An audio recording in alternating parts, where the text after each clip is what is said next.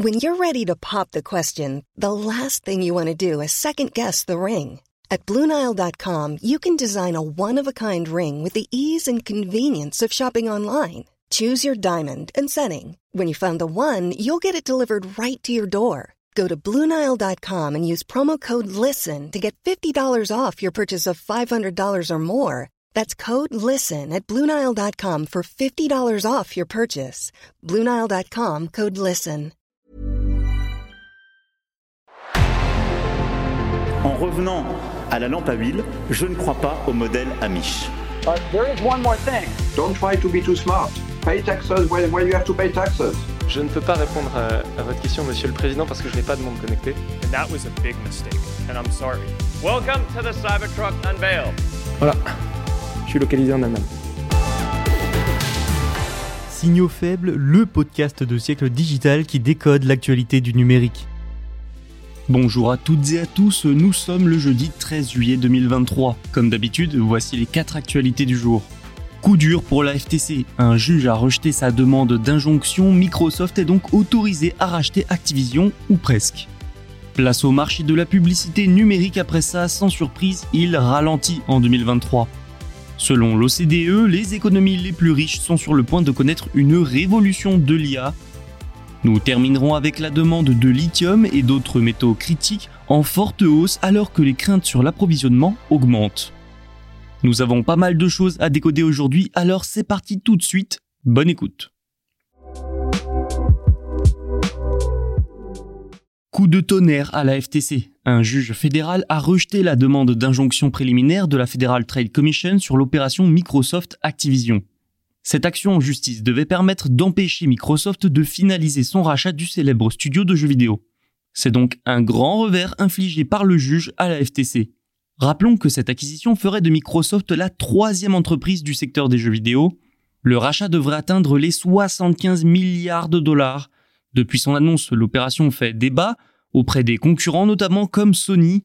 Vu l'ampleur de l'opération et les critiques, il était donc normal de voir les régulateurs s'emparer de cette affaire et enquêter sur les risques pour la concurrence.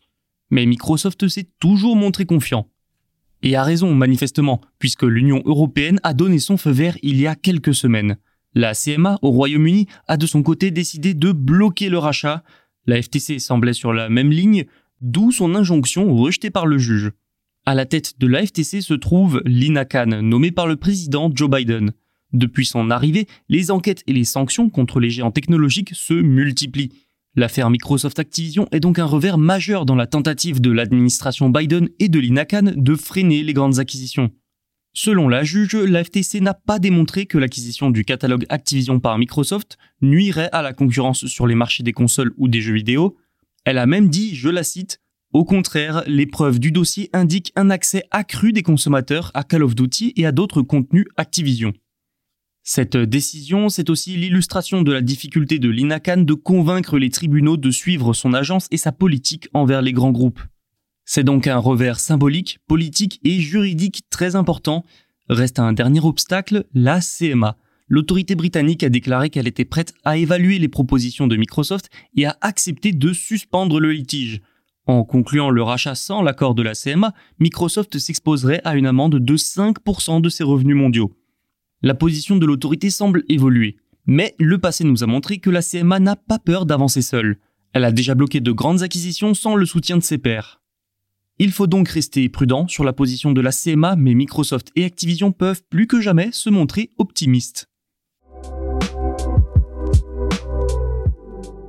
Comment se porte le marché de la publicité numérique? Pas très bien selon plusieurs experts, notamment l'Observatoire de l'ePub. La France connaît une croissance de 5 petits pourcents de ses recettes de publicité numérique. Elle a atteint ainsi les 4,4 milliards d'euros au premier semestre 2023. La croissance était pourtant de 17% un an plus tôt. Ce marché n'a fait que grandir pendant près de 10 ans, mais les acteurs du marché font tous état aujourd'hui d'un ralentissement.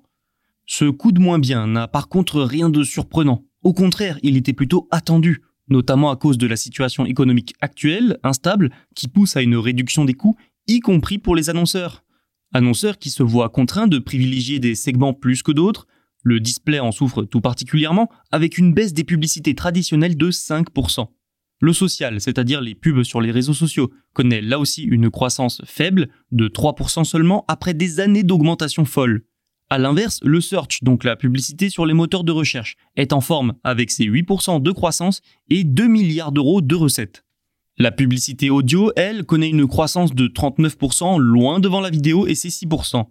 Et plus globalement, les Américains dominent toujours, avec le fameux triptyque Google, Meta, Amazon, qui concentre les deux tiers des revenus, soit plus de 3 milliards d'euros de recettes. L'ensemble du marché de la publicité numérique connaît donc un ralentissement. Selon l'évolution de la situation économique globale, la situation pourrait rapidement évoluer, mais le deuxième semestre de 2023 pourrait en tout cas ressembler au premier. L'intelligence artificielle devrait devenir centrale dans les économies les plus développées et très rapidement. L'OCDE a expliqué que l'adoption massive de l'IA générative sur le lieu de travail va déclencher une vague de pertes d'emplois et de problèmes éthiques. Une prévision qui pousse l'organisation à prévenir. Les économies les plus riches du monde doivent se préparer à de grands bouleversements sur leur marché du travail. Le développement de l'IA générative avec l'explosion de ChatGPT est rapide. Depuis, la question qui revient souvent, c'est est-ce que l'IA générative va réellement nous prendre nos travails? Eh bien, pour l'OCDE, oui, dans une certaine mesure. Ces IA sont capables d'effectuer des travaux écrits complexes pour un coût de plus en plus faible. Si vous ajoutez à ça la facilité d'utilisation, le tout, et là je cite l'OCDE, suggère que les économies de l'OCDE pourraient être à l'aube d'une révolution de l'IA qui pourrait changer fondamentalement le lieu de travail. Une baisse des salaires est aussi possible dans certains métiers. L'organisation fait également un constat déjà dressé par d'autres, les professions les plus touchées sont dans des domaines comme la médecine, la finance ou encore le droit. 27% des emplois sont menacés. Le rapport met aussi en avant quand même certains avantages, comme la création de nouveaux emplois et parfois l'augmentation de la productivité. Mais encore une fois, ces impacts positifs vont-ils s'équilibrer avec les impacts négatifs? Et c'est sans parler des enjeux éthiques, de transparence liés à l'utilisation de l'IA générative. Pour l'OCDE, il y a donc un besoin urgent d'agir. Il faut être sûr que les impacts négatifs ne soient pas trop importants. Ainsi, de plus en plus d'autorités travaillent dans le monde sur un encadrement de l'IA pour éviter ça justement. L'Union européenne n'est pas en reste avec son AI Act dont certaines propositions sont déjà très critiquées par les entreprises. Il faudra trouver un équilibre entre stimulation et innovation et risque pour les emplois et l'économie. Une situation de plus en plus difficile. Selon l'Agence internationale de l'énergie, la demande pour les métaux essentiels ne cesse d'augmenter. Nous parlons ici de ceux vitaux pour un avenir technologique et à faible émission. Le problème, c'est que les inquiétudes sur leur approvisionnement grandissent. Faisons un point sur la situation. Dans un rapport publié mardi, l'organisation explique qu'entre 2017 et 2022, la demande globale de lithium a triplé s'y ajoute une augmentation de 70% de la demande de cobalt et de 40% pour le nickel. Et si la demande explose, c'est notamment à cause du secteur de l'énergie, et ça fait émerger plusieurs enjeux. Déjà, le lithium est notamment essentiel pour les technologies renouvelables, dont par exemple les batteries de véhicules électriques. Des véhicules qui vont se multiplier à vitesse grand V dans les années à venir, ce qui va faire augmenter la production de batteries et donc de métaux comme le lithium. C'est devenu tellement important que le développement de sites capables d'extraire et de traiter des métaux critiques prend désormais un aspect géopolitique important. La Chine en est le meilleur exemple. Ce pays est en tête de l'extraction de terres rares et de traitement de lithium, ce qui rend d'autres nations dépendantes de l'empire du milieu. Derrière cette simple augmentation de la demande se cachent donc des problématiques géopolitiques. L'Agence internationale de l'énergie note d'ailleurs que peu de progrès ont été faits dans la diversification de la chaîne d'approvisionnement par exemple, l'Indonésie représenterait encore 90% des installations de raffinage de nickel. Également, en décembre 2022, l'agence a affirmé que les énergies renouvelables allaient dépasser le charbon et ainsi devenir la plus grande source de production d'électricité de la planète d'ici le milieu de cette décennie. Pour cela, les métaux critiques sont essentiels. Ça signifie aussi que la demande devrait encore et toujours augmenter. Les craintes de plusieurs experts, c'est donc que l'offre ne soit pas assez importante pour répondre à la demande. Ensuite, il y a les enjeux climatiques et environnementaux derrière cette question de la demande en métaux. Je l'ai dit, ils sont vitaux pour les projets de développement durable et d'énergie propre. Si l'offre ne suit pas, il risque d'y avoir des retards sur les objectifs climatiques de différents pays du monde. Et les prélèvements d'eau de l'industrie ont presque doublé aussi entre 2018 et 2021, et les émissions de gaz à effet de serre sont toujours élevées. Vous l'entendez, les enjeux sont en réalité très nombreux, reste à voir notamment comment l'industrie évoluera et si elle deviendra plus durable. Voilà, c'est tout pour aujourd'hui. N'oubliez pas de vous abonner pour ne manquer aucun épisode. Tous les podcasts de Siècle Digital sont disponibles sur siècledigital.fr, mais aussi sur toutes les plateformes de streaming.